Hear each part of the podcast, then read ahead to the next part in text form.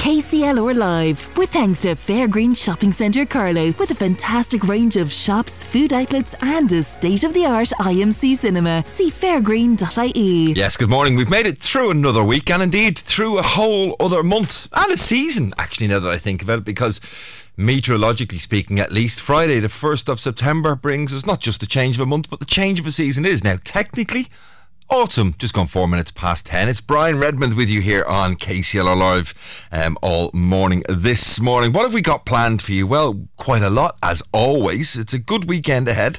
Lots of fun, interesting stuff coming your way over the weekend. I'll tell you all about that in a moment. But throughout the morning this morning, we'll be talking about the return of the Very Pink Run. Yes, in aid of breast cancer awareness, uh, the CEO of Breast Cancer Ireland, Aisling Hurley, she'll be joining us around about 20 past 10 to tell us what we can expect and of course the importance of the event as well. We couldn't um, go through this morning without talking electric picnic, but we're looking at it from a slightly different standpoint because it's not just a stage for those big international artists, the likes of Billie Eilish, obviously performing over the weekend as one of the headliners, but also up and coming artists from Kilcarlow and Kilkenny, and also um, taken to the EP stages this weekend. One of those, Kathy Long. We spoke to Kathy yesterday. We, we were going to speak to her today, but you could imagine she's busy preparing, pitching her tent, and getting her vocal cords ready to go for a performance on the climate action stage.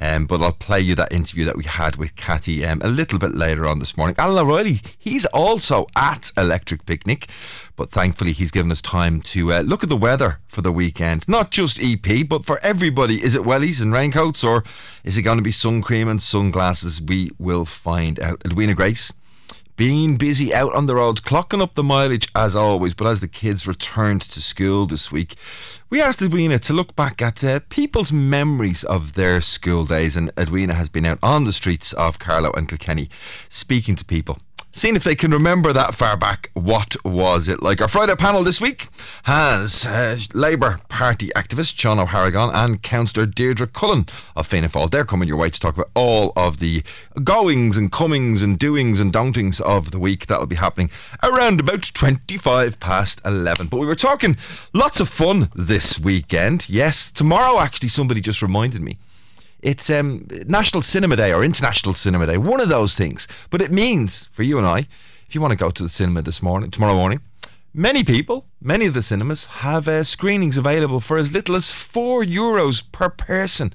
So if cinema is your thing, you can head along there. But uh, if you fancy trying to make the most of what's going to be a great weekend weather-wise, we've got this.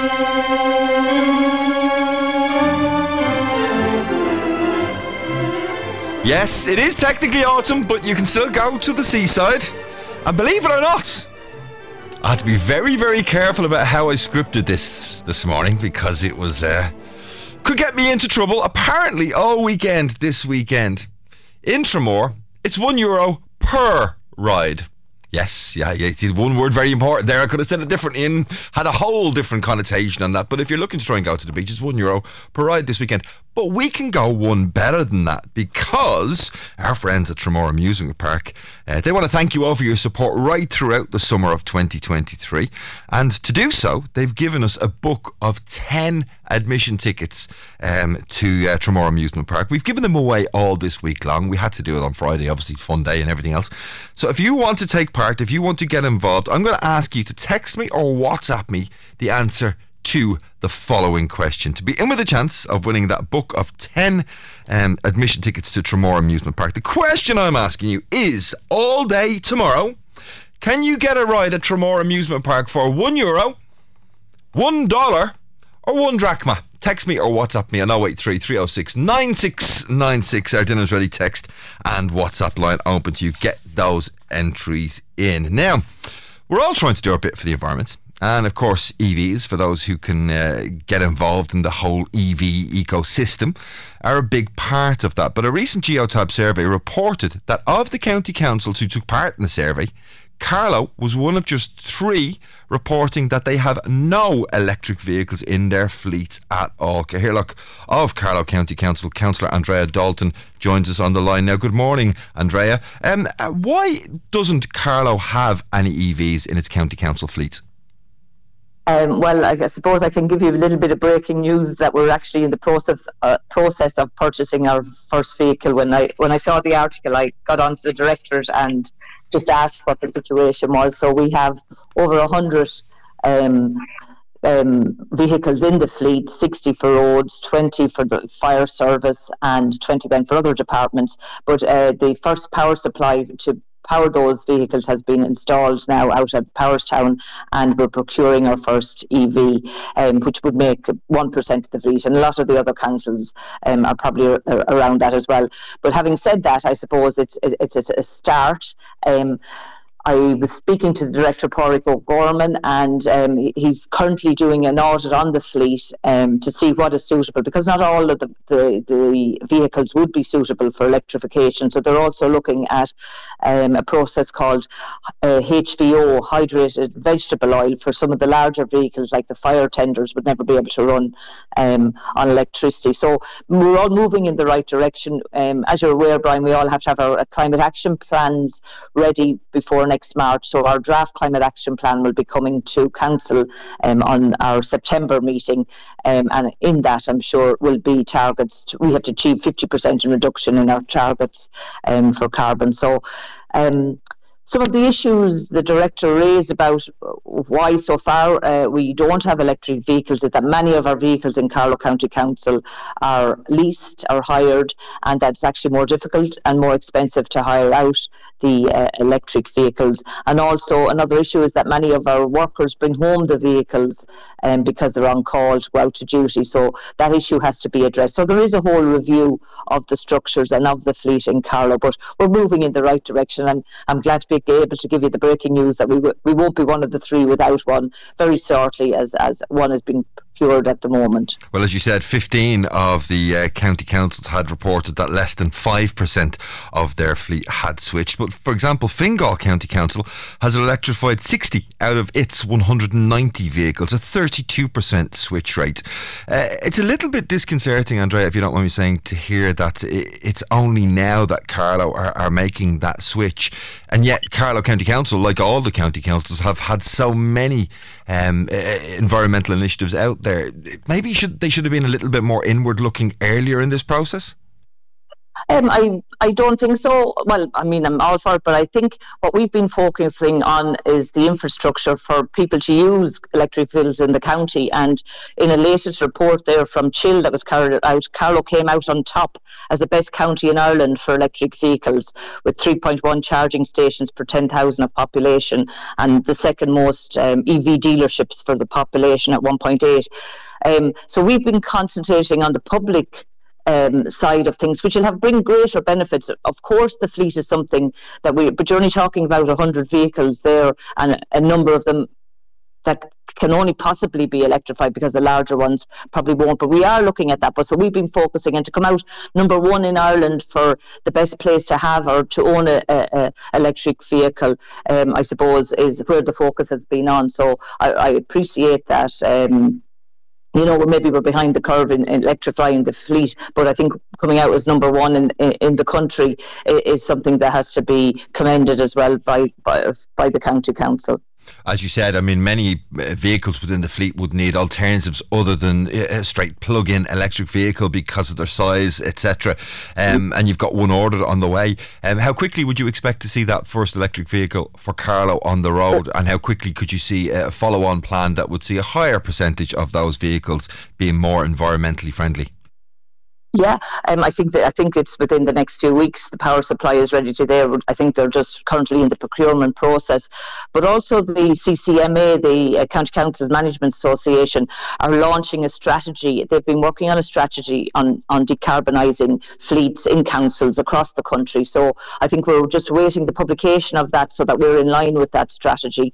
As I said, the director is currently doing an audit of our of our full fleet to see what is possible um, to electrify and to see see what is possible to uh, change over to HVO. And HVO reduces carbon um, by up to 90%. It's not electric, but it's a 90% reduction on what a diesel um, vehicle will use. So that will be a good alternative for our larger vehicles as well. so all the all the processes are, are in train. Um, so hopefully I could be back on telling you um, when we have more progress in that regard. Um, it'd be great to have the audit done to know where we're going and what we have to do. Um, so it's not as if nothing is happening.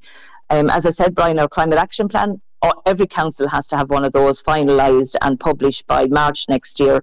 And as part of that, over 50, we have to have a 50% reduction in carbon emissions um, in our county, or of how we're going to achieve that before thir- 2030. Um, so the uh, the electrification or modification of the fleet will have to be a, a part of that plan as well.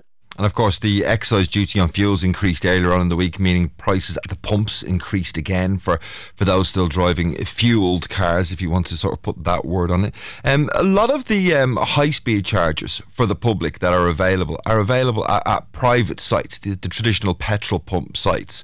Um, many of the council sites across the country, not just in Carlow, of course, are the slightly slower, or indeed much slower, charging sites. Um, have the council themselves got plans to roll out public accessible uh, high speed chargers also? Well, Carlow uh, were one of the first uh, counties in the country to go into a, a, a partnership with EasyGo um, at, at, a cost neutral cost to the council to provide fast chargers in, in County Carlow. I think there were it was to do with where there were old eir telephone boxes and there was some sort of relation with eir and EasyGo, and that was launched um, last year, the year before, and we have a number of high speed charging points, uh, two here in Carlow town. I think there's four in total actually in Carlow town, but there are there are plans for other. There is two new ones also going into the bus park in Carlow. The ducting and all is there for them since the bus park was um, renovated. Um, but unfortunately, I think there's been a delay with the ESB supply there. But um, they are on the way, and, and we'll be increasing our infrastructure there. We'll be always looking at means and, and manners to Im- improve the public accessibility and the public infrastructure. But having said that, um, Brian as well. I'm, I'm a driver of EV since uh, 20. I have a 2015 car, so I have it since 2016.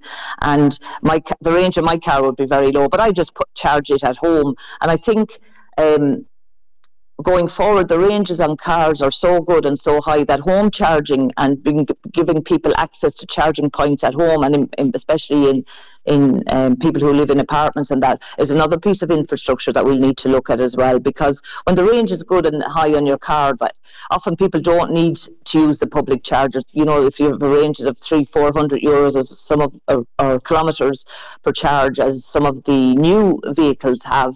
Um, you know the home charging is, the way to go as well. And again it's a lot cheaper as well. And it's if you can use night saver electricity and that of course with electricity prices having gone up but hopefully they'll start coming down again now.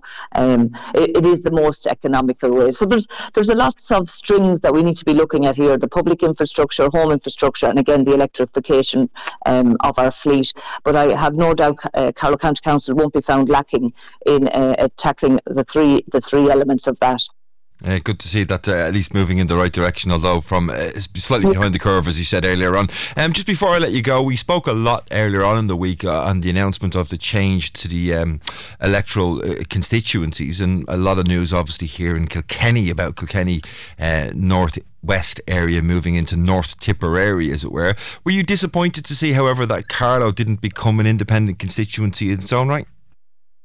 I was very disappointed to see that because, as you know, uh, Brian, we have uh, five seater Carlow Kilkenny. We've won Carlow TD for 61,000 and we've four Kilkenny TDs um, making up the balance there. So I was hoping for two three seaters. I had heard we were getting two three seaters, but I can see it might be a little bit problematic because we would have to take in uh, um, maybe bits of Kilkenny or bits of Wicklow. And I know that the Electoral Commission were trying to maintain elect- um, county boundaries as best it could. I know that didn't work out favourably for Kilkenny, but yes, I think we are very underrepresented. Now we have a fantastic uh, public representative in Jennifer Murnane O'Connor, but I mean we should have at least two TDs in Carlow, um, and we only have one currently So I was I was very disappointed that I was really excited when I heard we were having a a, um, a three seater. I thought, well, uh, at last we'd be very well represented in the Dáil.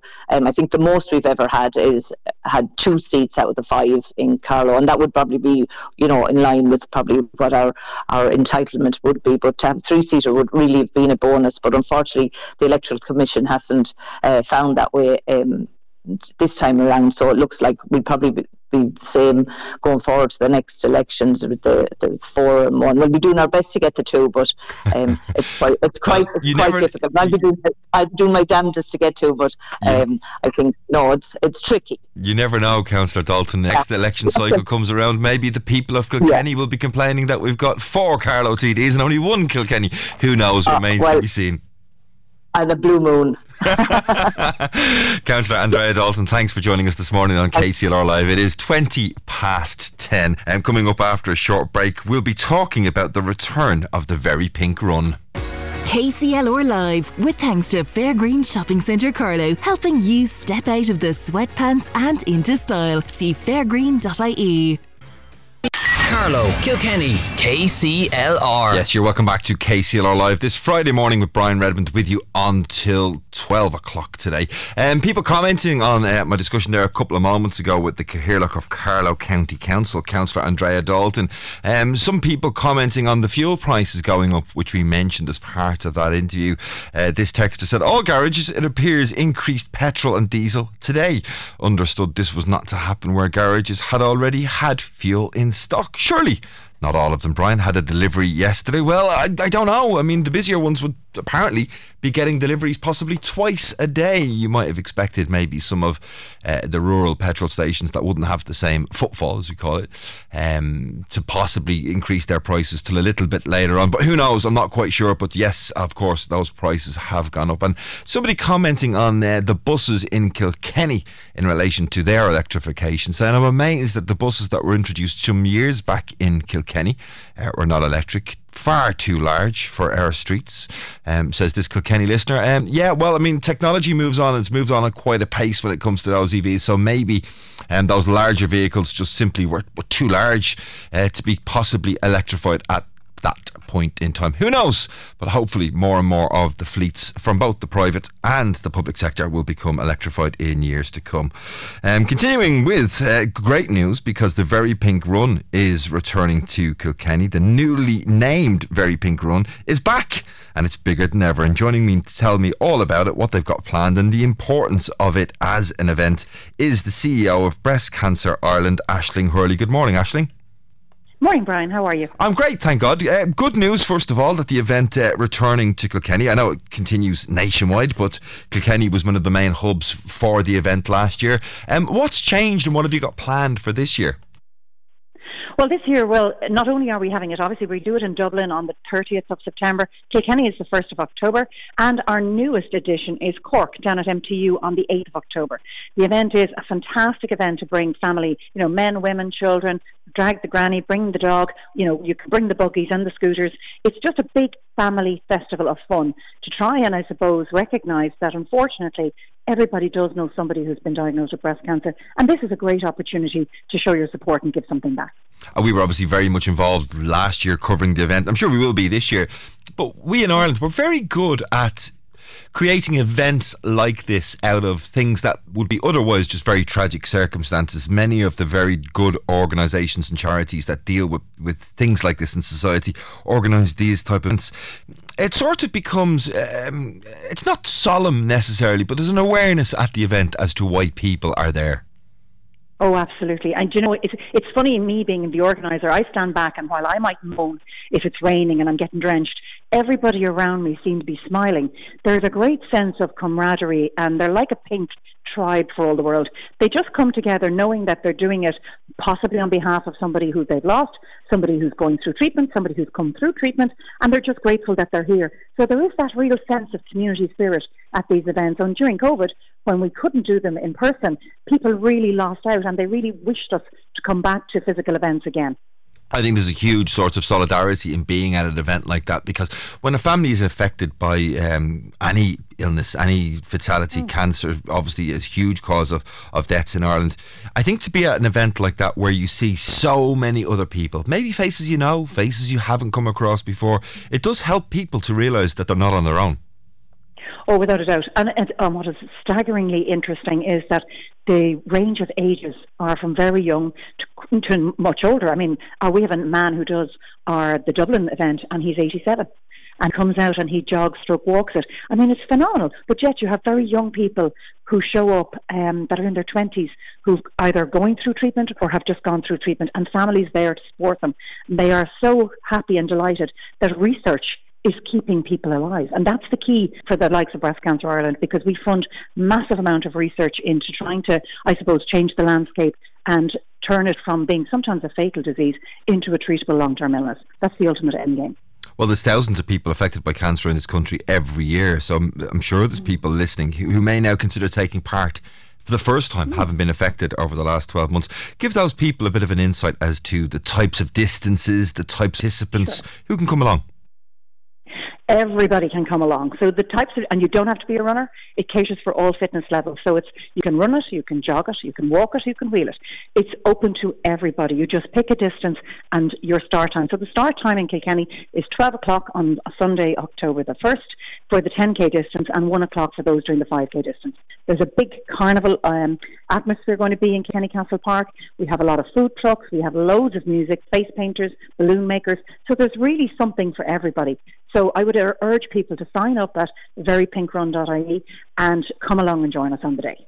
When you look at the statistics around breast cancer, it's it's absolutely mind blowing. I mean, nine women will develop breast cancer at some point in the course of their lifetime. One in a thousand men will be diagnosed also with breast cancer, something that we as men um, often don't think about. Every 29 seconds. So, I mean, in the course of our interview, there's probably 50 or 60 people potentially around the world who've been diagnosed with breast cancer. It's it's a it's a huge challenge for societies globally and, and no different here in Ireland. Absolutely, it is a huge challenge. Now, we are making massive inroads in relation to research. And one of the key things that we wanted to do was to fund sort of the speed of research, scientific research discovery in laboratories. We have done that over the last six and seven years, and we now have a lot of peer reviewed papers with really, really good statistics and good discoveries. But we now the challenge is we need to move that into clinical trial because in clinical trial, when we're talking to pharma companies, we come up with newer, better, and more effective therapeutic drugs for patients. And we are seeing massive improvements with new clinical trial drugs for patients, for instance, who have metastatic disease, which is where their primary cancer has returned but gone into other organs in the body. And we're seeing that people are living, and they're living well with a stage four diagnosis. Now, that's phenomenal. Ten years ago, that would not have been the case. So that's how important it is, and it, and it is something statistically we need to try to reduce our mortality, and we are doing it year on year. I'm talking to Aisling Hurley. She's the CEO of Breast Cancer Ireland. Aisling, the funds from this event will be um, channeled specifically to three areas. Could you give people an insight as to how that money will be spent? Sure. So, as I mentioned, metastatic disease is our biggest challenge that we have in, in the breast cancer world, and that's where uh, the tumor, you know, breaks away after its initial treatment for breast cancer, and it can go to the lungs, the bone, the liver, uh, but more importantly and more critically, it can go to the brain. And this is an area where we haven't been able to block it. So we're working with um, fantastic research centres across the world. We're working with the Mayo Clinic. We're working with um, in Chicago with the Ludwig Breast Centre, and we're trying to come up with pathways to block the tumour's progression so that we can contain it within the body, but that it won't go to the brain. Um, and that is very successful. But we need to continue to invest in this because we need, if we invest more and more, we see the landscape changing more positively. It's a bit like COVID vaccine. The world came together, we got a number of vaccines, and we were able to cure the spread of COVID. We need that to happen in relation to breast cancer with all the subtypes that are there. We also fund uh, hugely significant fellowships and scholarships. So these are for really rena- very, very renowned centres of excellence around the country who are looking at various areas within the subtype world of breast cancer. So, for instance, triple negative breast cancer is another breast cancer, and it tends to be quite aggressive and affects younger women. So, women in ages of say 20 to maybe 40, 45, who still have and are still of childbearing age. But unfortunately, research doesn't allow them. They have to go through the rigors of chemo, surgery, and radiation therapy. Chemo, as we all know, is toxic, so they also have the added pressure that they've got to go on a fertility treatment plan. So what we're looking at is we're saying um, we awarded a scholarship recently, a fellowship to Queen's University, and they're looking at other targeted uh, therapeutic drugs that would work aside of chemotherapy to help this younger cohort of patients. And you're also supporting uh, breast cancer research with those fellowships and scholarships as it specifically is focused on those various different subtypes. So all of this money is going to great causes, um, great initiatives, um, sort of brought together um, by your own organisation. Um, how can people find out details about registration? Many, of course, will have probably still got the registration logins and everything else from last year, but for those who haven't been involved before. Sure. And, and before I just go there, just to say to you, Brian, what is the key thing to this type of event is that every cent from registration income and any sponsorship that they go and raise themselves individually goes directly into our research programs because we have the very generous very are on board as our title sponsor, but we have a number, eight or nine other sponsors who combine financially to help us put these events on um, and get a bigger, I suppose, CSR and bigger employee engagement on their behalf because they really partner with us and they've been with us for years. So, how people can register, they can log on to www.verypinkrun.ie. The steps are very simple to register, and then in turn, they will get their race t shirt and bib in the post. So very pinkrun.ie, quite easy to remember. Um, a fabulous initiative. Great to see it returning to Kilkenny this year, as you said, coming to Cork for the first time and available in other places across the country. In case you're just passing through Kilkenny and Carlow and might want to be aware of the fact that it is a nationwide event that's taking place. CEO of Breast Cancer Ireland, Aisling Hurley, thank you very much for your time this morning. Thanks, Brian. It's just gone half past 10 um, this Friday morning. We'll be talking all things electric picnic, but of course, one of the main headliners for the weekend is this fella, Niall Horan. I'm going to have a little listen to him. Here he is with This Town. Waking up to kiss you and nobody's there. The smell of your perfume still stuck in the air. It's hard. Yesterday I thought I saw your shadow running round. It's funny how things never change in this old town. So far from the stars. And I wanna tell you everything, the words I never got to see the first time around. And I remember everything from when we were the children playing in this fairground. Shall I stay with you now? If the whole world was watching, I'd still dance with you. Drive highways and byways be there with you. Over and over, the only truth. Everything comes back to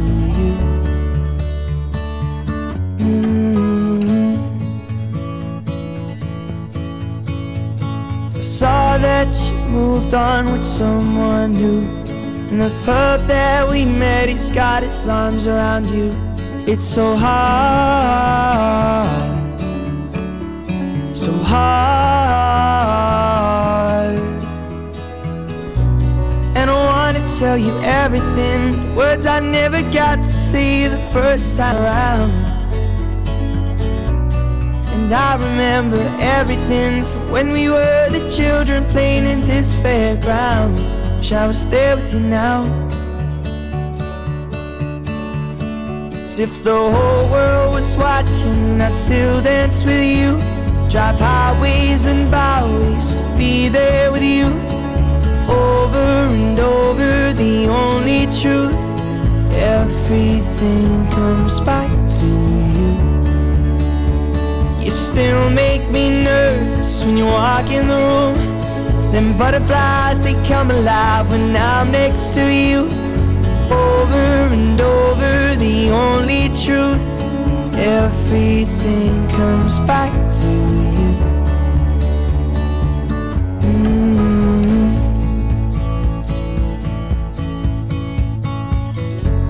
And I know that's wrong, that I can't move on there's something about you. As if the whole world was watching, I'd still dance with you. drive highways and byways to be there with you.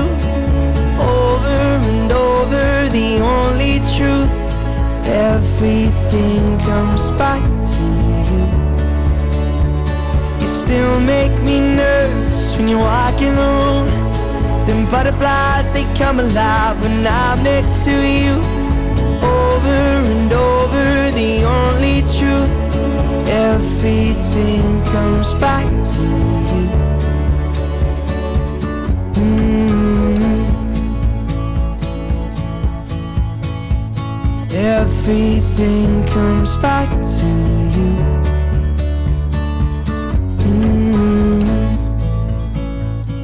Niall Horan there with this town, of course, performing um, in the Electric Picnic Town over the weekend. He is one of the headliners. Headline on this evening, actually, Friday evening, along with Billie Eilish. You've got Fred again and Paolo Nutini taken to the main stage on Saturday, and Sunday it's the Killers and the script, but it's not all those big international artists. We got artists from Kilkenny and Carlow um, heading the way of Electric Picnic as we speak. One of them artists is Kathy Long. She'll be performing on the climate stage over the weekend. And um, in a couple of moments' time, I caught up with Kathy yesterday afternoon before she got finally EP ready. We'll be hearing from her after this short break. KCLR Live, with thanks to Fairgreen Shopping Centre Carlow, with a fantastic range of shops, food outlets, and a state of the art IMC cinema. See fairgreen.ie. Carlow, Kilkenny, KCLR. Yes, you're welcome back. It is Friday, the 1st of September. Myself and a few of us in the office who've been through the pain of trying to organise a wedding. Not that I'm claiming credit in any way, shape, or form. Did very, very little, but I still had to get dragged around. I think it took us. It must have been two months of going around Saturdays trying to squeeze it in around work, getting to different wedding venues to look at the options. And we were talking about the uh, the wedding fair we've got coming up here on the 28th of September. And the fact that somebody was saying, God, if only back in my day I'd found a local fair that had all of the different venues on option. Um, I could go to one place after work, didn't need take a day off because, of course, everybody's trying to save money for the weddings and such. Like uh, getting to them all in one place without having to. Wouldn't it have been so easy? Yes, but we weren't that clever. We traipsed around the country for months. But if you are interested in popping along to that wedding fair, um, it's happening Thursday, the 28th of September between 5 and 9. 20 different venues and suppliers all in one place. Fabulous place as well, the Medieval Mile Museum. And the good news, of course, is if you want to go along, entry is free. But better than that, you'll also be entered into a 1,000 euro draw. But it's not cash, it's a holiday voucher. But if, if somebody gave me a thousand euros now, I'd probably spend it on a holiday anyway. So you can check out KCLR socials, check out KCLR uh, webpage. The wedding event happening on the 28th of September. All you need all in one place. And for music lovers, all they need will be all in one place this weekend because Electric Picnic kicking off today. Now, as I mentioned earlier on in the show, um, yesterday we got to speak to local artist Kathy Long. Uh, not just her first time performing at Electric Picnic, her first time going. Here's what Kathy and I were chatting about yesterday. So, Kathy, you're very welcome along to the studio. Thanks for joining us today. Hello, thank you. It's a a pleasure. mad busy weekend because, as I said, you know, we are talking yesterday, which is sort of Thursday. Obviously, Yes. you know, we're on Friday, but you're now currently uh, on your way up to Electric Picnic. But thanks for coming in and finding the time for us. Thank you so much. Exciting time. Oh my god, it's so exciting because this is my first time going to Electric Picnic and performing. Uh, so, yeah, it's a big, it's a big weekend. Yeah, And have you been there as a festival goer yourself? I haven't. No. So not No. only is it your first time Yeah. performing, it's your Yeah. first time going. So you've Yeah. no idea what to expect. No idea, yeah. And I kind of, it's funny, I always had this thing in my mind that I was like, oh, when I go, I'll perform. And, you know, it's funny. you can you can do anything. You can do anything. It's great to have um, local representation at the festival. We've got so many artists there, probably overrepresented, and I don't mean based on talent, but I mean compared to the other counties within Ireland. For sure, Uh, are you yeah. Looking forward to meeting up with all the other sort of Kilkenny, Carlow-based artists? I am, yeah. I- I'm looking forward to going around to all the different stages and just checking it out. And um, yeah, it's it's exciting time. Well, I mean, described as raw, unique, real, and emotive. How do those words make you feel? Yeah, it's um, I do. It does. Those words do kind of reflect um, what the songs are about, I suppose, um, and how they kind of come about when I write them. So yeah, I I write from quite an emotional sort of space. So Yeah. kind of yeah, that Uh, was. It must, is it draining to get into that emotional space to write? Um, I know I wouldn't say uh, from my my like experience with it. You know, it was always a natural kind of thing. I just started writing songs when I was like 12 when I started learning guitar and it just it just was one of those things like you know going to bed like it was just a norm it was just a natural thing Yeah. so I just kind of started writing and I like I just kind of growing up I found it kind of hard to express just in conversation how I was feeling so music kind of I don't know songs just really helped me um Go there. yeah go there and just kind of understand what I'm feeling yeah I mean, obviously, born in the heartlands here in Kilkenny, Dunnamaggin. I believe. Dunnamaggin yeah Yeah, that's a big part of your. You're back there now, aren't Yeah. you? You, you I were up in Dublin for a few years, but you're back down in Dunnamaggin. Yeah, What's it like being back? It's it's really nice. Yeah, I live out in uh, yeah Dunnamaggin, the in the fields. Um, uh, I love Dunnamaggin. Um, but yeah, it's good because I've been up in Dublin.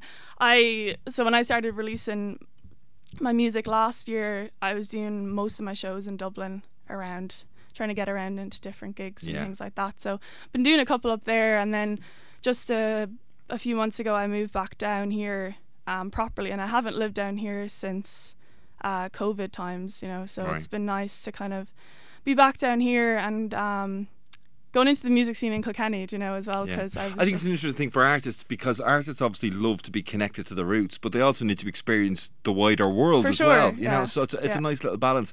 Um, you know, I- I have to say I've listened to quite a lot of your stuff. I listened to Time is Fleeting recently. yeah. And I hope you don't mind me making this comparison, but you've got so much of Sinead O'Connor's heart and soul and Yeah, influence in your voice. I've, I mean, I've got that before. Have yeah, you? Yeah, Yeah, I, have. mean, obviously Sinead passed recently, uh, a huge, huge loss to the Irish music Oh my God, industry. crazy. But uh, what were your influences like musically when you were younger? Yeah, I um, it would have been my guitar teacher, uh, Dave Donahue. He he sadly isn't here anymore. He passed um back in 2021, but um he. I started guitar with him in Kells, Mm. in Kells in Kilkenny, Yeah, uh, when I was 12, and he opened me up to everything. Like without him, I don't know, I don't know what what my music would be. Do you know, he was a big supporter of like not um do you know what whatever feels right for you like he never tried to influence my my voice like i just sang with it and it was quite he found it quite unique and he was like you have to keep doing it and um just be yourself you know? So my influences uh, artist wise um like Bon Iver do you know Bon Iver yeah, um and then who else Damien Rice. Yeah. So he's you, you, you, your sound and Mm-hmm. those people that you're talking about, your influences for, it really sounds to me like your motivation is the music. It's not about you know. It's great to be at Electric Picnic. It's great to perform, and obviously Yeah. Mm-hmm. we all need to make a living. Um, but you don't sound like, and I hope this doesn't sound like an insult, but you don't sound like somebody who's trying to be a pop star. Yeah, uh, I could be further, for, for far away from that. Yeah, I, I, you know, I wouldn't be doing it without the songs. It's the songs that kind of are making me pursue it this seriously. You know. Yeah, It's- yeah, brilliant. And if people yeah. want to check out you know, Time is Fleeting, they're all up on the usual streaming Yeah, and I recently like put out like just a week ago two live videos on YouTube. Time is fleeting is one. Recorded it up in the Bunker Studio in Dublin. Right. They're a great spot there. Um, they're really cool. So they're. So when did you get the nod for Electric Picnic then?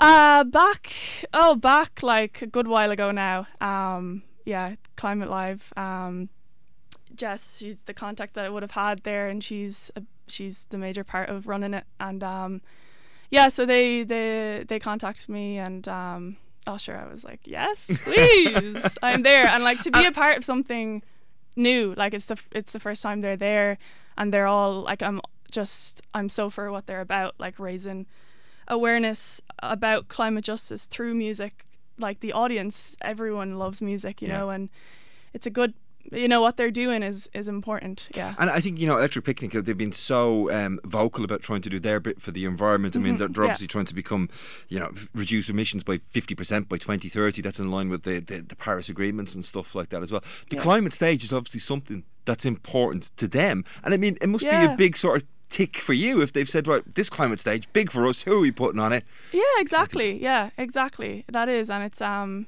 yeah it's it's in it's near the late night arena, so Yeah. it'll be just around that area. So yeah, it's it's um it's exciting. And I want to know something, right? So, as an artist performing Mm-hmm. at Electric Picnic, do you still have to pack your own tent? Uh, uh, it depends on your different kind of how you're getting into the thing. So I I'm in like the performer guest camping So, area. you- Might be a bit nicer. Performer guest camping area. Um, next to Billie Eilish, maybe? yeah, I'll pop in and say say hey. yeah, you'd be able to Yeah. uh, pull down Billie Eilish's tent zip Oh, in the we'll morning see. and say, Morning, Yeah, Billie. yeah. Um, I wonder if she camping or whether she's staying somewhere else. I'm, I'm, Yeah, different strokes for different folks yeah, is probably the best sure. way to describe yeah, we're that. all we're all um we're all people. Yeah, we're all. um, what's next for you? Uh, what's next? Yeah, I'm I'm recording. I'm working on a lot of music because I'm working on my first album. So there's a lot going on there. Um, so yeah, I record up in Dublin. Um, my my producer that I work with, Kevin Carrick, he's he's going to be on a few songs. Kevin. Carkeys. Carrick. Oh, Carrick. oh, oh, you said Yeah. Kevin Carrick Keys. I thought you said his name was Kevin Carkeys.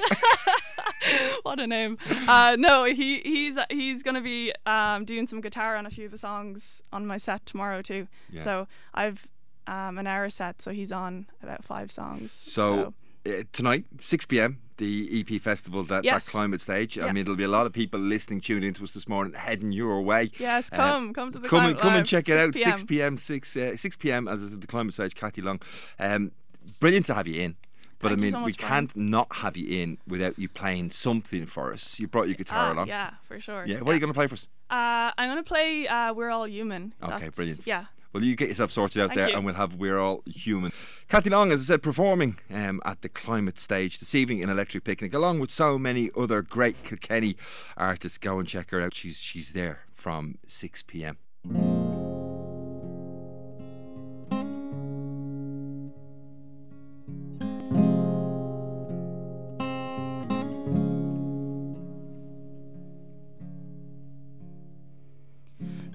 forest side reveals midnight. I couldn't come down here when I was younger.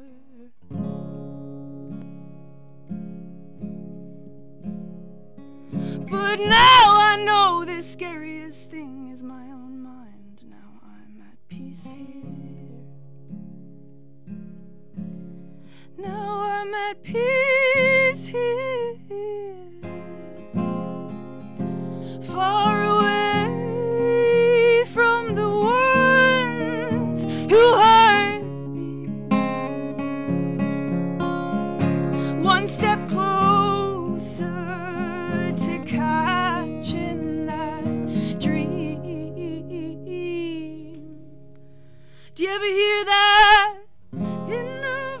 Long there performing. I think you can hear from the sound. You know where I was going with the uh, Sinead O'Connor comparisons. You can definitely hear that emotion in her voice performing live at the Climate Action Stage at Electric Picnic this evening. If you are heading that way, do pop along and check her out. It's great to see uh, Kilkenny and Carlow artists uh, performing at EP. It's 10 minutes to 11 o'clock. After 11, we'll be checking in with EP and the weather for the weekend. Alan O'Reilly from Carlow Weather. Also, the release of the names of all the various different storms that hopefully we won't get this year. And we'll get Alan's view on where do all these names come from. That and lots more besides coming your way between 11 and 12. KCLR Live, with thanks to Fairgreen Shopping Centre Carlow, helping you step out of the sweatpants and into style. See fairgreen.ie.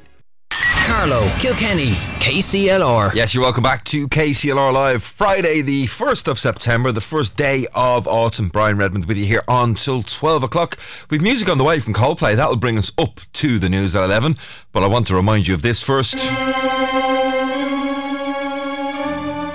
Yeah, we've been celebrating all things summer um, during the week, giving away books of 10 passes to go and enjoy everything that the fair at Tramore Amusement Park has to offer. They want to thank all their customers right throughout the year, and they've given the books to us to give away. The question that we're asking you this morning is. And as I said earlier on, I was very careful about how I was going to phrase this this morning. Some people were daring me to say it differently, but nevertheless, the question is this weekend, how much is it per ride in uh, Tramore Amusement Park? They have a special offer on. I want to know is it one euro, is it one dollar, or is it one drachma? Text me or WhatsApp me on our Dinner's Ready text and WhatsApp line. Let me know. 083 306 9696 is the way you can do that. And uh, hopefully, we'll get you a chance to go and enjoy everything that Tramore Amusement Park has to offer that weekend. 083 306 9696. We're playing a bit of music this morning. It is Electric Picnic, it is a Friday. Why not? I was fortunate enough. Well, no, let me rephrase that. I wasn't. My wife worked really, really hard on Ticketmaster for a number of days and weeks to get tickets for the gig next year to go and see Coldplay. And here they are this Friday morning with their hit live in Technicolor.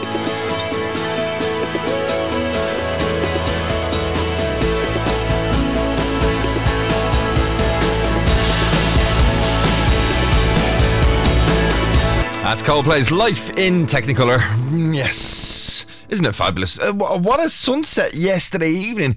Um, I don't know whether you all saw, but uh, the mix of the change from summer to uh, autumn and the uh, rain, but yet sun trying to get through. I fabulous photographs from around my location. Double rainbow, pinky, greeny, weird colour sky, and everything else in besides. But life in Technicolor from Coldplay there. Coming up to the news at 11 o'clock, after which we'll be checking in with Alan O'Reilly from Carlow Weather.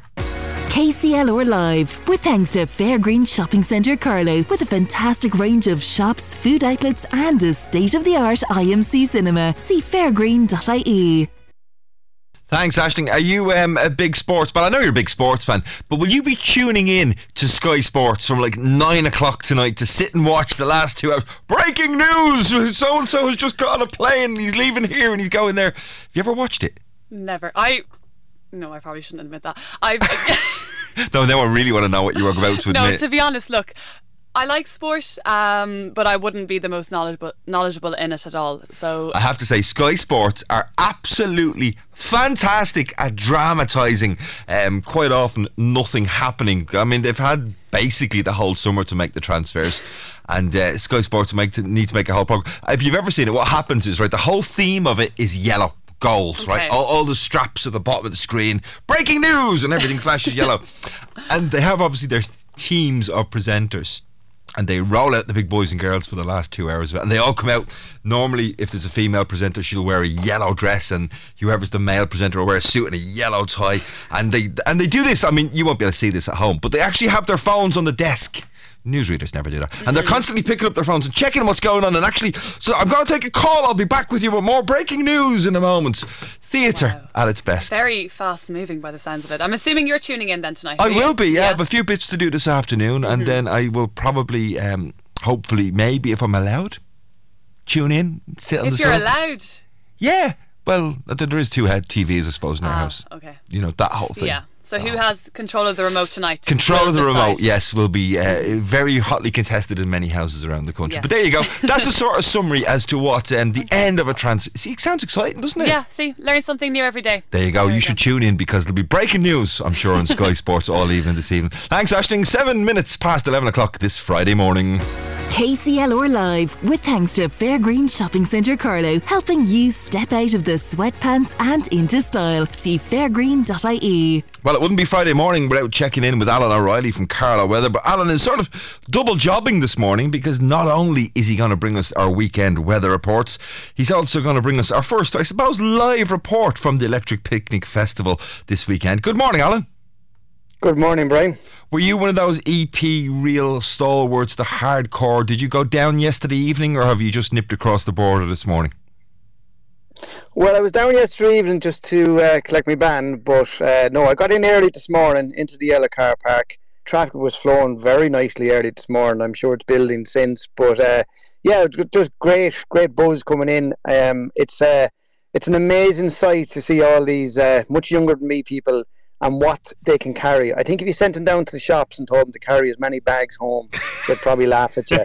But they managed to carry like you know everything they need for the weekend, and it's an amazing triumph to get from the car park to the tent.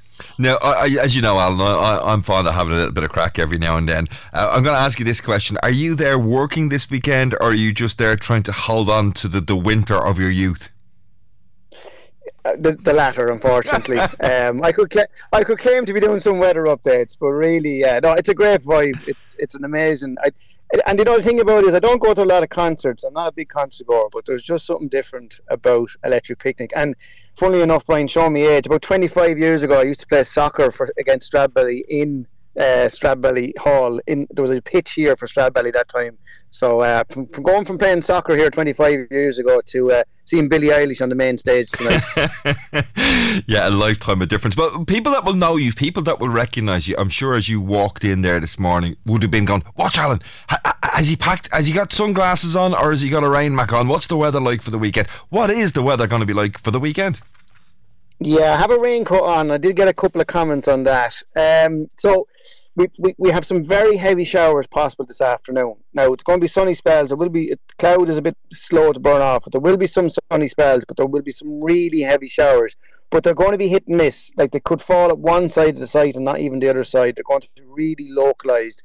So I'm hoping we miss those. But if we get one of those, it could be some spot flooding and it could be like five, ten mil from one shower very quickly.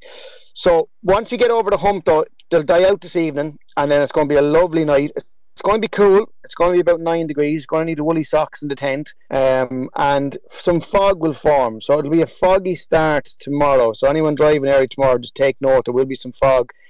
Once the fog burns off, we're going to have some lovely sunny spells, and it's going to get up to 21, maybe even 22 degrees tomorrow.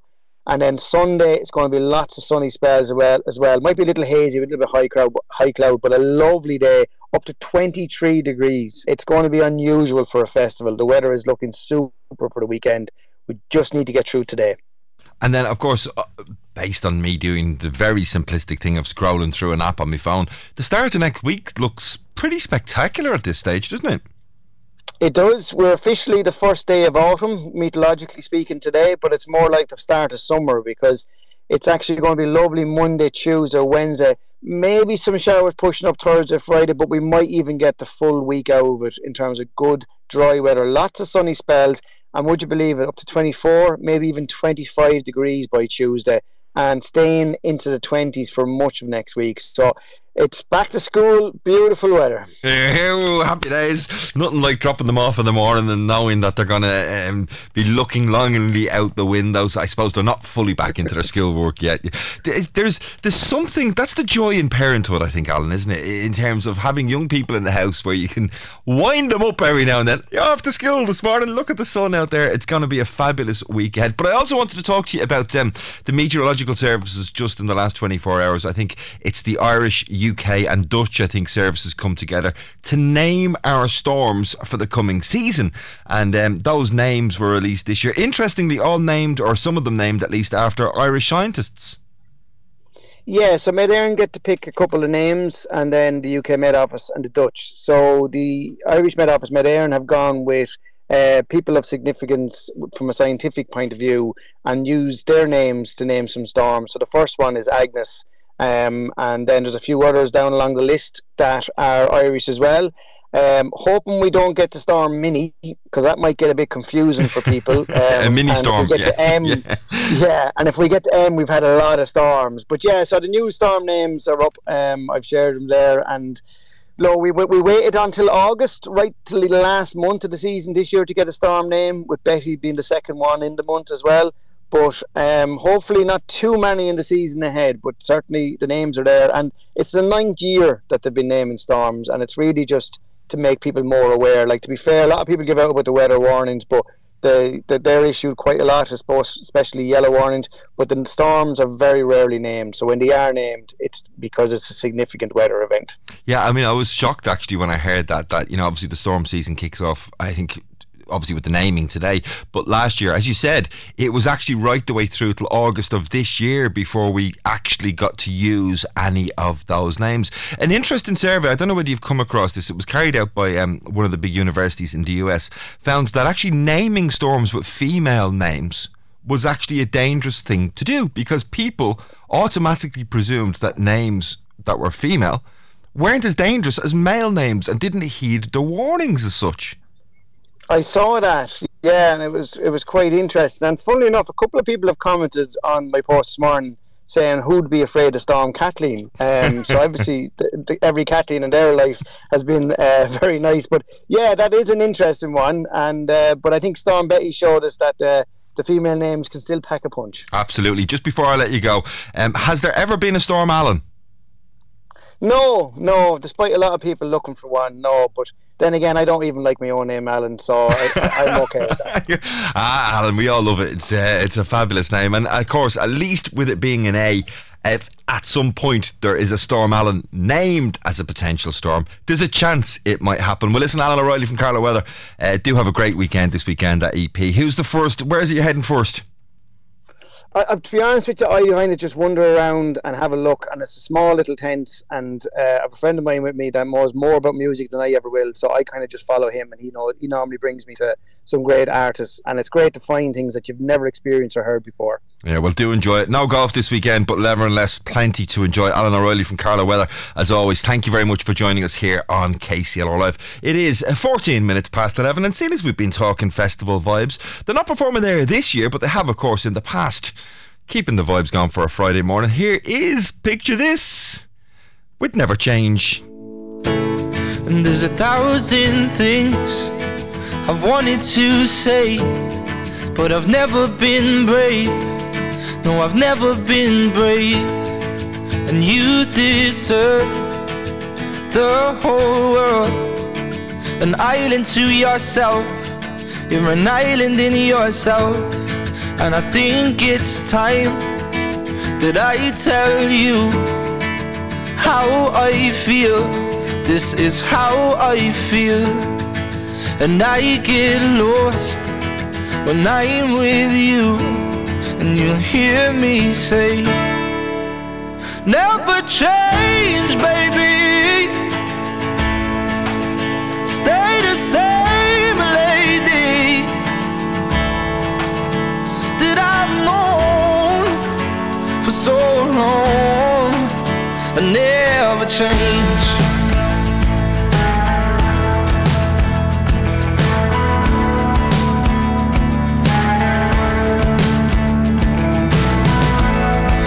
A hundred places I've wanted to see. Will you see them with me? Will you see them with me? And I don't care where we go. Cause you are home. You are my home. And we can stay. Picture this with Never Change. Nearly 20 past 8. We're 20 past 8. 20 past 11. It's 18 minutes past 11 to be specific. That's where the little 8 jumped into my mind. But I don't like being specific on Fridays at the time. I think I like to I'll go with a bit more. Let things just breathe, relax. It is a Friday, of course. Um, but what have you got planned for the uh, weekend? Well, if you haven't got much planned for the weekend, we might be able to help you out. Yes, I know we said it times this morning. It's no longer summer technically, but the weather, as Alan already said, is going to be fantastic. And if you're looking for something to do that might involve a trip to Tramore, well, our friends at Tramore Amusement Park, they want to thank you all for the support right throughout the summer. And they've given us each day this week a book of 10 uh, tickets to Tramore Amusement Park. And we've another one to give away this morning. The question I'm asking you um, is they have a special offer on tomorrow which means all the rides at Tramore are priced at just either A, one euro, B, dollar, or C, one drachma. I know it's not that challenging, but it is a Friday morning. I don't want to tax you too much. Text or WhatsApp me your answer to that question 083 306 9696. And before we're off air at 12 o'clock, we'll announce the day's winner and they'll have that book of 10 vouchers. There you go, 20 past 11. Coming up after the break, Edwina Grace has been out as the children have returned to school getting people's memories of what their school days were like. That's on the way after this. KCLR Live, with thanks to Fairgreen Shopping Centre Carlow, with fantastic range of shops, food outlets, and a state of the art IMC cinema. See fairgreen.ie. KCLR. Yes, you're very welcome back. So many entries coming in to try and get their hands on those tickets for the amusement uh, rides amusement park at Tramore. Keep them coming into that Dinner's Ready text and WhatsApp line 083 306 9696. Our Friday panel today, um, an interesting combination of uh, Labour Party member Seán Ó hArgáin and Councillor Deirdre Cullen of Fianna Fáil. If you've got any questions or any topics that you think we should be chatting about, 083 306 9696, do get them in, and the guys will be in studio with me in about five minutes' time. Now, as we know, schools have reopened on a phase sort of basis over the last week, meaning so many more sightings of school uniforms in and around schools and the towns and cities um, of Kilkenny and Carlow. Of course, increased traffic at drop off and pick up zones as well. Oh, and that's not even talking about the school buses. We, we discussed that earlier on in the week. So lots of challenges about going back to school. But Edwina Grace, she's been out across Carlow and Kilkenny asking for school memories and finding out how expensive it can be to have a child in school. Girls, you're in uniform, so you're obviously back to school. What's it like? Um, it's okay. We've only had our first day back, so we just had an assembly. So, starting fifth year, it's a bit nerve wracking, but anyway, it's starting the leaving cert, but it's okay. Yeah, it's definitely a bit scary to go into the leaving cert cycle, but it'll be all worth it in the end, I suppose. What's been your favourite um, school time so far, be it primary or secondary? Was there a particular year or teacher? Oh my god, TY. I love TY so much. It was just the best. I like I would really like push everyone to do it instead of skipping it because I think even it's just like a year to just mature more and yeah, I love my TY. Yeah, I'd say TY as well. Like it's definitely a year for you to just like discover like what you like to do and like think about what you want especially go, going into the leaving cert, like what you want to do even. Do you find is it expensive being in school? A lot to pay for? Yeah, I'm school books. I think they're so expensive. I've gotten most of mine second hand. Like I've just got like I went on like Facebook Market and just like asked if anyone was selling them second hand. But I know a lot of girls like didn't do that and they bought them all first hand and like that's a lot of money out of your pocket. Some of them are like 50 euro per book. It's insane. Yeah, the school books are so expensive, especially if you have like siblings as well. They have to get school books for like it can be like a complete burden on your family. Kids are back to school this week. Any experience of it? Not really. No, I was never really good in school myself. No. So. What did you think of school? Nothing. No, I left early. I was working in Crichton when I was 14, so I didn't do any leaving or junior or anything. So. You were more thinking, I'll get out, I'll make some money. Yeah, yeah, yeah. Ah, it's different now, you know, you need schooling to get into yeah. jobs and things.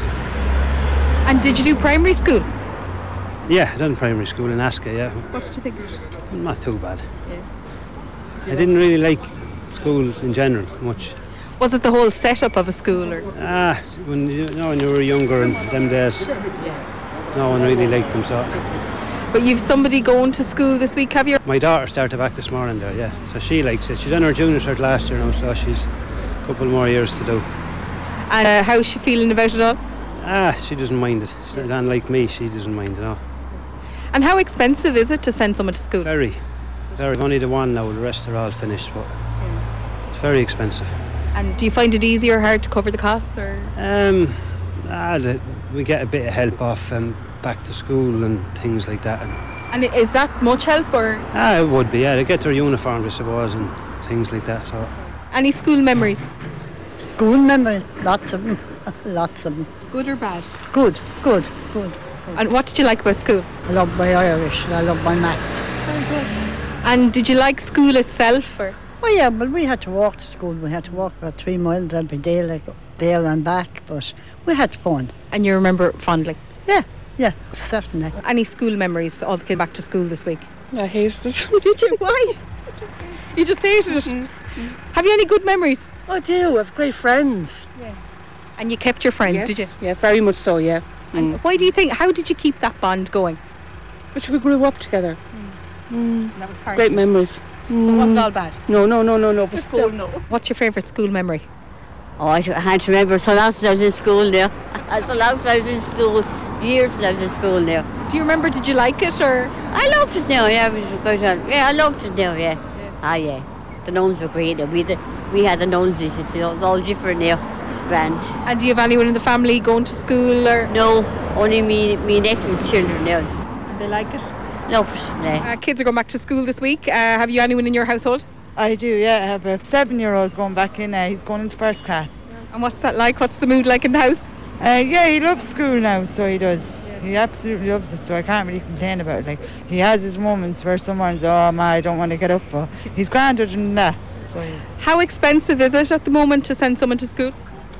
um, it depends. Like, well, now it's kind of a bit easy to don't have to get this, the colouring pencils and all that, but still their uniform, like the tracksuit alone, without even getting the t-shirts and all, can range between uh, 65 to 80 euros, depending. Like, and then if you're if they're going to the higher schools, it can cost 100 and something euros for the uniform or more. Like, and they're then like because they can't have in his school now they can't have the ones with the laces so it's just the velcro straps so they could be around talking 20 euro or up 20 if you go to Penneys and all they're 18 euros upwards like And I'm looking at him, he's at an age where they're growing fast. Yeah and uh, Penneys he's not looking for he's looking for JDs The big brands. yeah the big, brands. Do you get any help at all uh, with the school costs, or oh, do you have to make sacrifices to cover them? Or Um, no, we do get help. We get a school grant. So we do a back to school clothing allowance, which helps out a terrible lot. Like if we didn't have that, I'd say every one of us in the town would be screwed. Our very honoured Edwina Grace there talking uh, to people on Kilkenny and Carlow. Sean, you be quiet for a minute. Sean Ó hArgáin is in studio uh, for our Friday panel, along, of course, with the very well behaved Councillor Deirdre Cullen, the Fianna Fáil. She's in here. Um, they're both here for the Friday panel. The Friday panel on KCLR Live. With thanks to Poe Kiely Hogan Lanigan, Kilkenny's leading law firm. See a full list of our services at pkhl.ie. It is, of course, the Friday panel every Friday, and as, as you well know, Sean Ó hArgáin is in studio, uh, a Labour Party activist, and of course, Councillor Deirdre Cullen of Fianna Fáil. You're both very welcome in. As always, a great man. pleasure to have you in. Um, we'll get into all the politics and all that stuff later on. We'll warm up with uh, Sean. Your first year, your first first of September, where you're not running around as school principal trying to make sure everybody has settled in. Do you miss it?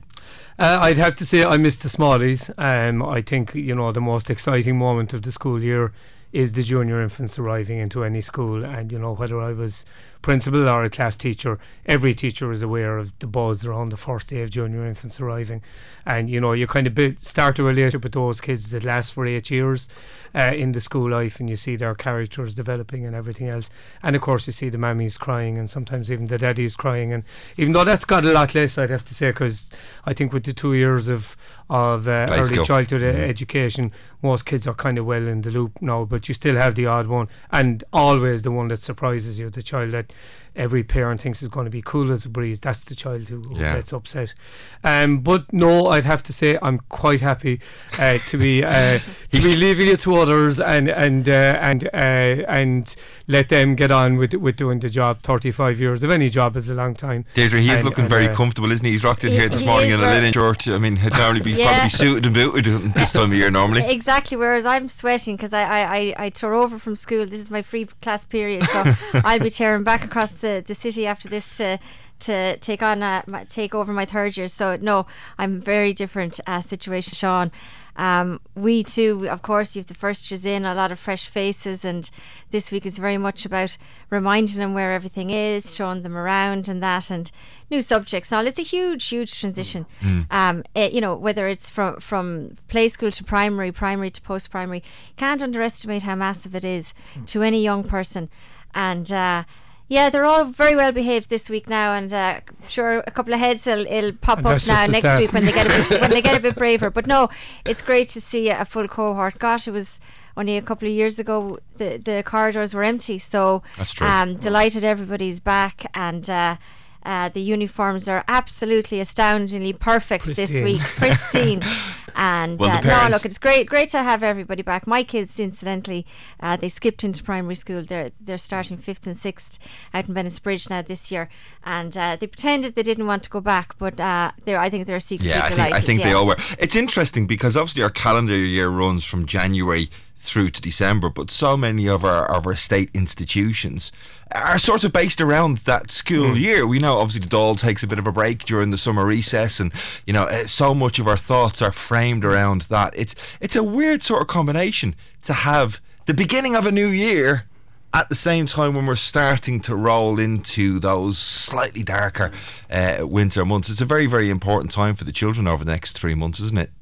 Yeah, ah, yeah, hugely. I, I thought in Australia at once, and they get their their holidays there in, into Their summer holidays- their summer holidays at Christmas. Summer holidays at Christmas, so it, it's a bit different. Yeah, so they they they literally go from you know from January to December, I suppose, um, or February to December. But uh, yeah, look, a really busy time, and uh, it's great great to to have everybody back to school, but mindful, I suppose. There's a lot of people who find it uh, a stressful time.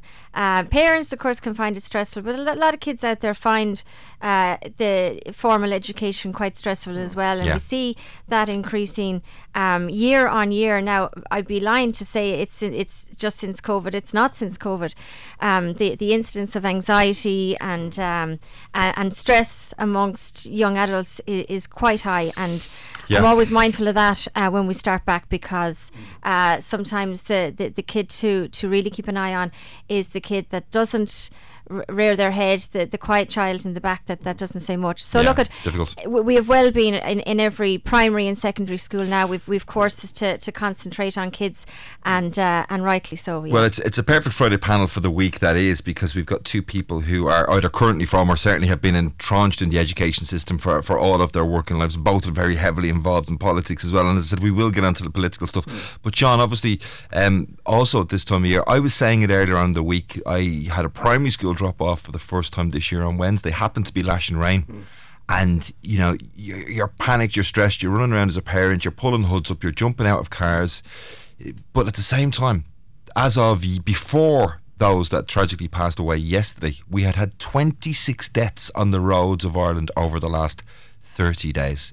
Um, what would you say as a principal, uh, or as a former principal, to parents in terms of just reminding themselves and the young people in their lives to be careful? Well, I think you know I, I would have been a, a bad offender about this myself. You know, the, the panic in the morning um, is something that I think every house has to try and manage. You know, we all had kids who jumped out of bed in the morning, and we had kids who were exactly the opposite and had to be dragged out. And you know, cars are stressful places in the morning. I know Emer's, uh, uh, kinds of car, and and those kind of things where can make it a little bit easier. But it is a difficult time, and I think we do need to learn all of us collectively to slow down. Um, and I would, as always, as I always did at school, encourage parents to get their kids to walk to school and to cycle to school where they can at all. Um, in a, a- you know, because the reality is a huge amount of traffic congestion in this city and in towns and villages around the two counties here are as a result of car traffic. I mean, I saw it first thing on Wednesday morning.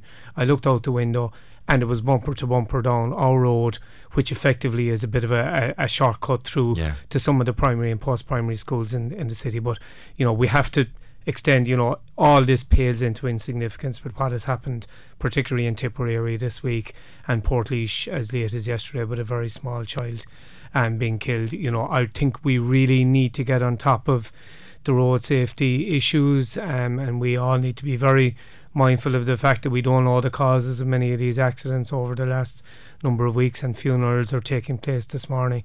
But as a country, really do need to look very carefully. All of us collectively at the way, you know, my father used to, say to me, always drive like there's somebody around the corner lying in the middle of the road, which might be seen as being as being pushing it too far. But the reality is, you know, I think we all do need to slow down. I mean, we've seen it as councillors. I'm a former councillor. When you try to reduce the speed limit on a road, or when you try to reduce speed limits within within even urban areas, people complain because they want to be able to get everywhere as quickly. And it really doesn't make any can. difference. I mean, It makes no. I mean, I had a great story from my father on a, a slightly lighter note, even in this context. We were passed by a guy when we were driving to Limerick one day from South Kerry. A young lad overtook us on a very bad bend, could have killed us and could have killed everybody else around him. And you know, almost hundred miles later, he was two cars ahead of us at the traffic lights in Dooradoyle in Limerick. It and my dad, who was yeah. the quietest man, got out of the car, walked up, tapped on his window, and just said to the young fellow, he said, "Now was it worth it?" He said, "You could have written us all off." Yeah, And, yeah. You know Deirdre. that's Yeah, Yeah. look at and I suppose just to, to start with, uh, particularly you know, as a, a, a teacher of leaving certs and that as well. Uh, my my deepest condolences to all of those poor souls that lost their lives in Limerick, Absolutely, uh, or in in Tipperary. Tipperary. I was talking to one of the the teachers from the presentation in Tipperary yesterday, and the grief is immense. and uh, you know thinking of all of them and look at yes uh, the, the the the numbers of deaths on the roads uh, are are in- is increasing. It's been increasing for quite a while now. Actually, we get our statistics at our JPC Joint Policing Committee meetings, and uh, every meeting we're given the the, the stats, and uh, they're they're only going in one direction now. I did call uh, call previously uh, last year, and I think it's something we should think about. I remember back um, when, if you'd you'd remember Sean as well, when Gay Byrne um, was the face of the RSA campaign, slow down. Now you know that was everywhere. You turned on your TV, and those adverts, that campaign was constantly on our airwaves and on our television screens. and at the time, we had the lowest instances of road traffic deaths in the country. Mm. That's no coincidence, and we need something No, like that was that gay, that was gay, and the power of that campaign. I mean, Well, it was probably. It, it, I think it was probably symptomatic of two things. One, the fact that it was a big, structured, organised campaign. Yeah. And- but we and- need to do, we need to do that again because look at Well, Brian eh, Tubridy look- won't be doing it. That's no, he won't for but, sure. But everyone, look at it. Nobody sets out um, to be involved in a road traffic incident uh, or, or crash, um, you know, and it's just to, to continually and constantly remind people to slow down, particularly when weather conditions are bad and that. Yeah. Um, you know what? What else can we do? We definitely need more um, patrols on our roads um, in terms of speeding and that. Uh, as I've been on your program before, talking and giving out about Garda resources and lack of. And I mean, we heard during the week now that the JPCs probably won't even be allowed to be chaired by councillors anymore. Independent chairs possibly coming in for those meetings but as we well. still we, we can we, we can we can still shout quite loudly at our JPC meetings. Of that there's of that there is no Well, doubt. Deirdre, but, I'm but gonna go on. I'm gonna. I tell you, go on. Make that point very quickly because before you No. start shouting loudly, we need to go to that break. yeah, no, we can. But I d- just just c- coming back to something that Sean said. Look at, I mean, it's not practical. You cannot cycle to school on a country road at, of a dark morning or cycle cycle back from a bus of a dark evening. It's not possible. People to use their cars in rural Kilkenny and rural Ireland. Um, but we need a, a a revamped campaign. We need more patrols on our roads, not in offices, not in Garda barracks, as I've said uh, at the last time I was on this Friday panel, and uh, and we just need a reminder to everybody of, of the dangers that are out there on, well, on our roads. It is the Friday panel. We'll get into um, their ballparks as they stand now. I mean, Deirdre is still uh, balancing the line between teaching and politics. Um, Sean Ó hArgáin, is, have you, has he crossed the line? I don't know. We'll find out in a few moments' time. It's the Friday panel on KCLR Live. KCLR Live, with thanks to Fairgreen Shopping Centre Carlow, with a fantastic range of shops, food outlets, and a state of the art IMC cinema. See fairgreen.ie. Hello from Team Hope. We're the people behind the annual Christmas Shoebox Appeal. We know you don't usually hear from us at this time of year, but we wanted a quick word with all the teachers as thoughts turn to the new term. We want to say thanks. Thanks for looking out for our kids, for inspiring them, encouraging them, and being one of the important connections in their lives. Thanks for making a difference to the children who receive the shoeboxes too. Thanks to everyone that helped Team Hope to make children smile. TradeLocal.ie is your new local classifieds website. Advertise and sell for free on TradeLocal.ie. Download the TradeLocal.ie app and start connecting directly with your locals today. The Citroen EC4 and all new EC4X are fully electric. So that means zero exhaust emissions. Their progressive hydraulic cushion suspension means zero vibrations. Their renowned advanced comfort seating means zero discomfort. And now, their impressive finance offer means percent interest rate. Book a test drive today at your local Citroen dealer and zero for yourself. Um, do you know TK Maxx is full of big brands that are always at like small prices? Yeah, literally everyone knows that. Oh. Bill knows. I know that. Jill knows. Uh-huh. Curtin is kids and their rather loud toys know. Even aliens know. Take us to your big brand skincare. So yeah, everyone knows there's no deal like a TK Maxx deal. Big brands, small prices, in store today.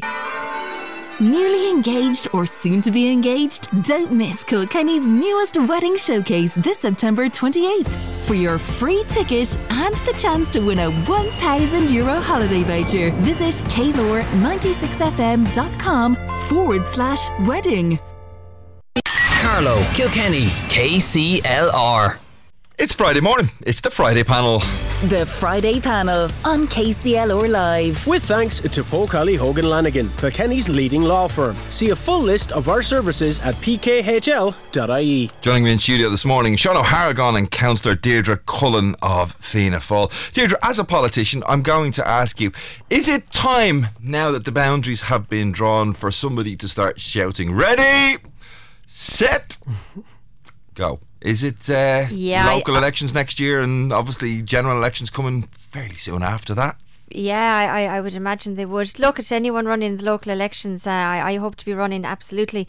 Um, but you know, the, the starting gun has already been shot. Really, I mean, you're you're you're you're constantly aware that you have elections next year, but you're working hard in any case. I think for the general, I think there's an awful lot of uh, TDs or incumbent, you know, p- potential um, candidates to run in the general. We're waiting on Wednesday morning and waiting to see would it be worth their while. Uh, is it a better draw, let's say, for them now? You know, um, so there was a, a good few winners and losers right across the country, but. Uh, as as of what happened here in Kilkenny, I don't think any of us saw that coming. Anybody I've spoken to, there was, and I know you know everyone is is saying that there was potentially um, going to be changes maybe to to the Ferrybank area and all of that, but. Uh, I, when I was opening up the email on Wednesday morning, like bit like the leaving cert, as everyone's saying, I definitely, definitely didn't see it coming. Yeah. That uh, we would have Well, the it- likes of it- Urlingford and that. It is like a, a leaving cert results, you know, that Yeah. um, now that the, the boundary lines have been drawn, politicians are almost looking at the CAO results now, going, okay, so that's what I've got to work with. Where can I go from here? I think Yeah. the starting gun is certainly fired. Sean, have, have you heard the firing of the starting gun? Oh, I think it's well fired. I, I think you know once. Yeah, you have got- you I- heard the firing of the starting gun? Uh, uh, that's, I'm not sure what that means. Very, very. well, I'll uh, ask you directly. Go- always go- fired. go. Have you considered running? I have considered running, And and, and I'm thinking about it. I'm not sure it's something the discussion that has to happen within the party, but you know, it's. it's I must have uh, started already, It's Sean. a disease that's very hard to shake. Um, uh, and look, I mean, one way or the other, I will be involved. Um, I'm chair of the constituency, and I will be playing a role in trying to ensure that we do as well as possible. And what that role exactly will be, we'll wait and see, and uh, until decisions are made. But uh, I think across all parties, decisions are. I mean, one thing I'm very concerned about, Brian, is that every party is finding it very difficult to get their hands on candidates. It's very difficult to persuade people to stand. Um, you know, we have families, prominent families in Kilkenny, where people are stepping back after generations. Um, and you know, I think, and that's the way it is, Mm. unfortunately, around the country. And Sean, do you think- a combination of factors? You know, the the social media focus on people, the the very hard time that councillors and, and, and members of the Oireachtas get um, from every angle. And I think a lot of that has to stop. And I think there has to be a way made to find it stop. Um, I think that you know the openness of people to personal attacks and all sorts of attacks, I think needs to be needs to be curbed Yeah. because we we've gone down uh, quite a negative route in terms of politics. And you know, even this week, the whole agenda about well, you know, what do we want with more TDs? Um, you know, it is a constant carp from people. Why do we need so many councillors? We now have the lowest number of councillors in Europe. Uh, per head of population in Ireland because stupidly uh, we abolished our town and borough council something that I've been you know we had a council in Kilkenny which was almost a thousand years old and the decision was made stupidly uh, to abolish that council I think in a ridiculous fashion. Um, you know the best decisions that are made are made closest to the person in their own communities Mm. and certainly I'd like to see Kilkenny City Council re-established and Carlow Town Council re-established people don't agree with me on that but I, you know, I think we need good people to step forward in every party or in no party and want to represent their community. Deirdre, I'll come to you in a moment about the value of councillors and, and, and whether those decisions, for example, to abolish the boroughs have really made a difference. Um, just one last question for you, Sean. Do you think uh, the Labour Party and the people of Kilkenny would see you as a good option? I don't know, Brian. I mean, look, you know, that's a, that, that was there in the past. Um, we have excellent. We have an excellent councillor in Tomas Breathnach. We've two excellent councillors in Carlow. You know, Kilkenny City has had a councillor for the Labour Party for almost the whole duration of the history of the state, except since the local elections in in in uh, 2019.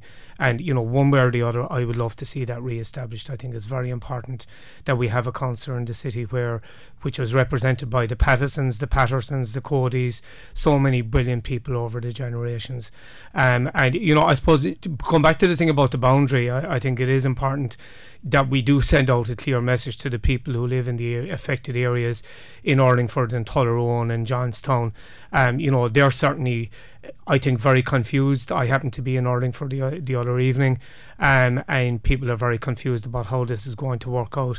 I mean, I think it's very important to say to people in that area that there are pockets around the country uh, of places where you're in one Dáil constituency, but you're in another county, the county Yeah. you've always been in, and that's the way it's going to be in North Kilkenny. You're going to be represented by your councillors on Kilkenny County Council. Um, but I would have to say too, I got a phone call uh, within a half an hour of the announcement of the results from a TD in uh, Kildare North or in in Terry North, inquiring about the area that's now going to be included Mm. in his electoral area. And you know, I think the people of that area, particularly Labour Party supporters, need have no fear but that they'll have good representation after the next general election to look after them. Deirdre, Sean, um, visiting people in Urlingford, it sounds like you might be getting the steps in over the next 18 Sean- months. Sean might be running in Tipperary now, maybe by the sounds of it.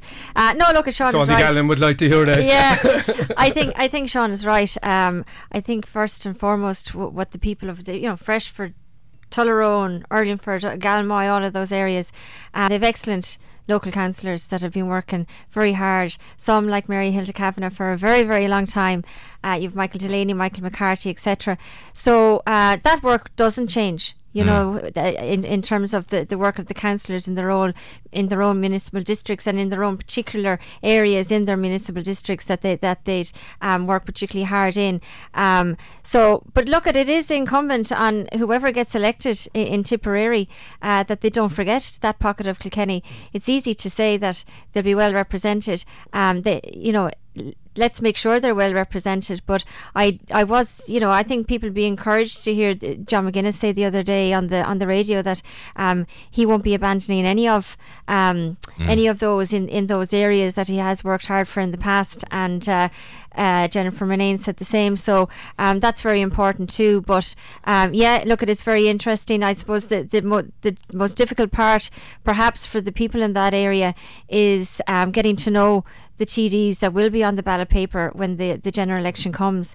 And I would hope that uh, all of those TDs adequately canvass that area and introduce themselves and introduce what they're about I think and, and, and let people know and that they won't ignore that area thinking it's it's it's new, it's you know it's it's too far down you know from where I'm based etc um, they should all canvass it and canvass it well um, because people deserve uh, you know appropriate uh, and, and honest and, and thorough local representation which they get in terms of their local councillors and you know from all of us in all of our areas but it, but also in terms of the TDs that will be uh, representing them nationally. Um, so really important. So whoever is going to put themselves on the ballot paper for tip um, I, I, I they, they better get down there quick and I, get to know I- them I think we'll find here, for example, at KCLR, I mean, a, a bit like John said, he'll continue to represent the people of that area, and obviously we, you know, we will as well. I don't think it'll be that long before we start getting here at KCLR.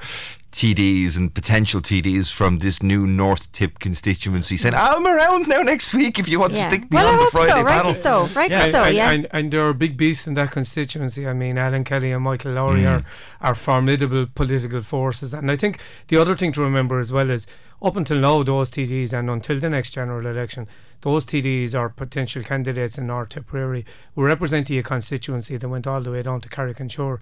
It's not that big a step for them to make to find their way to Freshford and Tullaroan uh, in comparison with the journey that they had over the over the whole county. So they'll have a reduced constituency, and you'd certainly I'd agree Yeah. with Deirdre. I would be confident that people will get will get very good representation by whoever represents Mm. them. And and who's to say that a, a candidate or candidates may not emerge in North Kilkenny Yeah. who want to contest that constituency as well. So you Yeah, know, it'll, it'll be interesting times ahead. Um, I'm joined Friday panel today. Uh, we've got both of the guys in studio. Councillor Deirdre Cullen of Fianna Fáil and um, uh, Labour Party activist for the moment, at least, uh, Sean, o- Sean Ó hArgáin uh, on today's Friday panel. It's uh, just coming up on eight minutes to 12 o'clock. We're going to take a short break and uh, we'll get the guys' thoughts on electric picnic, maybe, to lighten the mood a little bit as we get closer to 12 after this. KCLR Live, with thanks to Fairgreen Shopping Centre Carlow, helping you step out of the sweatpants and into style. See fairgreen.ie. Carlow, Kilkenny, KCLR. It's the Friday panel here on KCLR. The Friday panel on KCLR Live. With thanks to Poe Kiely Hogan Lanigan, Kilkenny's leading law firm. See a full list of our services at pkhl.ie. Sean Ó hArgáin and Deirdre Cullen both still with me in studio. Um, coming to some of the lighter stuff, we'll talk EP, Electric Picnic, for those that don't know what EP means, um, in just a moment. Time. But obviously, big sporting news coming in the last 24 to 48 hours. The FAI deciding not to renew the contract for Vera Pauw. Um, Deirdre, given the success, I mean, I heard it described as a historic moment in Irish women's sport, a moment that lifted the nation. And here we are, a couple of weeks post tournament. She's gone. You surprised? Yeah, I am absolutely surprised. Um, it, it, it, it's it is an unusual scenario whereby you bring a team. Um, you know, four years ago that that really were in the doldrums, and uh, there, there wouldn't there'd be very few young people who would know any member of that team four years ago and uh, you you take them on to qualify for their first World Cup. And you know, uh, incidentally, those results over in Australia were tight. Mm. And how you achieve all of that with a team and with an organisation and, and, and, and, and bringing it through to such success like that and be told a few short weeks later that you're gone. I find it unusual now. I know a statement came out today uh, from Vera Pauw, so it sounds like there's a, a, hell of a lot more to the story than we know, or perhaps than we'll ever know. But uh, you have to ask yourself, uh, what does success look like? And to me, that has been a successful managerial decision Yeah. in terms of appointing Vera Pauw. And There definitely seemed to be some tensions, though, towards the end of the tournament, though, didn't there, There, there did, yeah, yeah, absolutely. Look, we don't know the ins and outs, but at the end of the day, you want results. You, you, you, you bring somebody in to get you to somewhere, whether it's the European Championships, whether it's the World Cup. Vera Pauw has achieved the World Cup, so that's unusual. What I will say is, uh, in terms of legacy and looking back, um, my own club out in Bennettsbridge East End, we have entered what I think three new girls' teams this year. We've registered that weren't in existence Yeah. last year. That's that's the impact that it has had on um, girls' participation in sport, playing soccer, etc., and and and wider than that. So that's massive. That's Yeah. massive for the grassroots in terms of soccer here in this country, and uh, that is because of Vera Pauw and her achievements. But now she's gone. Sean, we'll obviously want that type of impact that Deirdre just mentioned to continue. Um, do you feel that it would have to be led by a female for that level of interest and impact to continue, or would putting a male coach in there at this stage diminish that at all? I mean, personally, look from a, a women's rights point of view and, and example, I would like to see another female manager. Uh, and I think you know that I think it has been a huge step forward. You know, Ireland came back from from I remember Euro the Euros in '88, and Ireland came back, and you know we hadn't done brilliantly uh, out in Germany. We had obviously got that famous win over uh, our our lovely neighbours, um, but you know there was a huge celebration like we had won the European Championships, and Mm. likewise And the same uh, in 1990. I, after- I was yeah, looking yeah. back at music charts from 1990 Absolutely. yesterday, and, And Irish songs, yeah. you, give it a last and- jack and all that sort of stuff. Yeah, yeah. And it- 15, 16 weeks dominate Irish music Absolutely, charts. and I mean, look, uh, you know, I think Vera Pauw did a brilliant job as manager. Her statement this morning is very interesting in that she talks about interfering the FAI and the way she was doing her job on a, on a day-to-day basis. I think it's going to be very difficult to square the circle. I certainly would like people to to be reminded of, of what she did, the achievements that she pulled off. But unfortunately, in the world of sport, it is now next business, and we have to start looking at the next person. Um, and just before, and um, I suppose maybe more importantly for Kilkenny people, if we were to thank anybody this morning, I think it's very important we thank Richie Hogan for incredible service uh, to Kilkenny hurling, and Mm. you know, and and all he has given. You know, he came on again in the All Ireland final this year, Yeah. and you know his sense of achievement. Deirdre, last point huge. on, on, on sport and, and either Richie or Vera. Uh, yeah, look at it as well. R- Richie, he he only um, grew up just barely up the the, the Danesfort Hill. There went to primary school in Bennettsbridge. No, great guy, and uh, we were very proud of him. Uh, they're all very proud of him in Danesfort, uh, and we certainly are in Bennettsbridge as well. Uh, what service he's given, I wish him the very best of luck. And uh, you you can't ask for more commitment than what he's given. Very well said. Well, And- before and we on, on women in sport, a very quick one, Brian. I, I said this to you earlier on. Rebecca Patterson is a milliner That's right, and yeah. a hat maker in Kilkenny, and she's a wonderful wonderful person. Her niece won the silver medal in the most incredible high jump competition, uh, representing Australia um, during the week, and that's a huge moment of pride for a family like that. And the Irish athletes came so so Yeah, close. yeah, yeah. And- And and there I think have to of be all the medals. women's athletes, probably even more so than the There men. have to be medals in the Olympics for us. Hopefully, Please God, fingers crossed. think so. Congratulations to them all. Um, congratulations also to Catherine Malone and Ballyhale, who won our passes for the uh, Tramore amusement rides at the weekend. All didn't get rides. tickets for the picnic. No, I was gonna, I, you, got, you got ahead of me. Um, we're, we're just about done out of time, but listen very quickly, Deirdre. If I had tickets for EP under the desk, would you take them off me? A hundred percent, and Sean? I'd, I'd go immediately. and my wife would particularly take them off you I- to see Paolo Nutini I- uh, tomorrow. But anyway, we're still working on it. We haven't Yeah, given up hope. no, I was at Little Picnic back in the day when it was just starting out, and I, I know it's very different now. But uh, oh God, what a great weekend! Yeah, yeah. And uh, I, I, I'll be working hard now for next year. I I haven't been in a while, so if you have any spare, Brian, uh, I'll, I'll hang on for a few minutes afterwards. She'll be looking for new tickets, new new Wellingtons after the elections. yeah, well, we, we'll go and let Deirdre Cullen, councillor um, for Fianna Fáil, uh, joining us this morning. Thank you very much. She's going to go and pat everybody down in the building now, frisk them all to see if they have EP tickets. No, I'll go Uh, back to school, Brian. back to school. Seán Ó hArgáin, we await further news. Oh, yeah, uh, yeah, the news is on at twelve o'clock. Yeah, yeah, in due course. Seán Ó hArgáin, the Friday panel. Thanks very much for joining us this morning.